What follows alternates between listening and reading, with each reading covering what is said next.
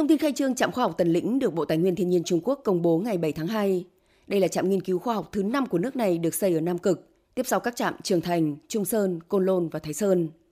Trạm Tần Lĩnh nằm trên đảo Inexpressible thuộc biển Rose của Nam Cực, có diện tích 5.244 m2. Đây cũng là trạm nghiên cứu khoa học quanh năm thứ ba sau các trạm Trường Thành và Trung Sơn, đồng thời là trạm nghiên cứu đầu tiên hướng tới khu vực Thái Bình Dương. Biển Rose, nơi đặt trạm Tần Lĩnh, là vùng biển gần Nam Cực nhất và là nơi lý tưởng cho các chuyến thám hiểm khoa học vùng cực. Dự kiến sau khi hoàn thành, trạm này có thể chứa 80 người vào mùa hè và 30 người vào mùa đông. Cùng ngày, Chủ tịch Trung Quốc Tập Cận Bình đã gửi thư chúc mừng việc nước này hoàn thành xây dựng trạm Tần Lĩnh và hoạt động của nó ở Nam Cực. Lưu ý rằng năm nay đánh dấu kỷ niệm 40 năm Trung Quốc thám hiểm vùng cực. Ông nhấn mạnh, hoạt động nghiên cứu vùng cực của nước này đã đạt được những thành quả to lớn và việc hoàn thành trạm Tần Lĩnh sẽ mang lại sự đảm bảo mạnh mẽ cho các nhà khoa học Trung Quốc và trên thế giới tiếp tục khám phá những bí ẩn của thiên nhiên và dũng cảm leo lên đỉnh cao của khoa học.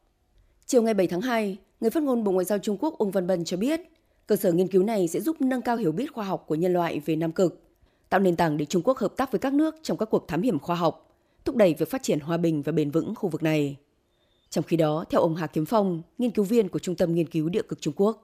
Trạm Tần Lĩnh sẽ giúp nước này lấp đầy khoảng trống ở khu vực Thái Bình Dương về mặt bố trí mạng lưới quan sát dài hạn và giúp hiểu sâu hơn về những thay đổi môi trường ở toàn bộ khu vực quanh Nam Cực.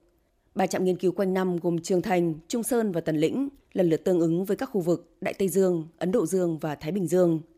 Mạng lưới quan sát lâu dài này ở Nam Cực được xây dựng một cách có hệ thống để trả lời tốt hơn các câu hỏi khoa học tiền duyên về biến đổi khí hậu, băng tuyết và các cơ chế thay đổi của môi trường sinh thái.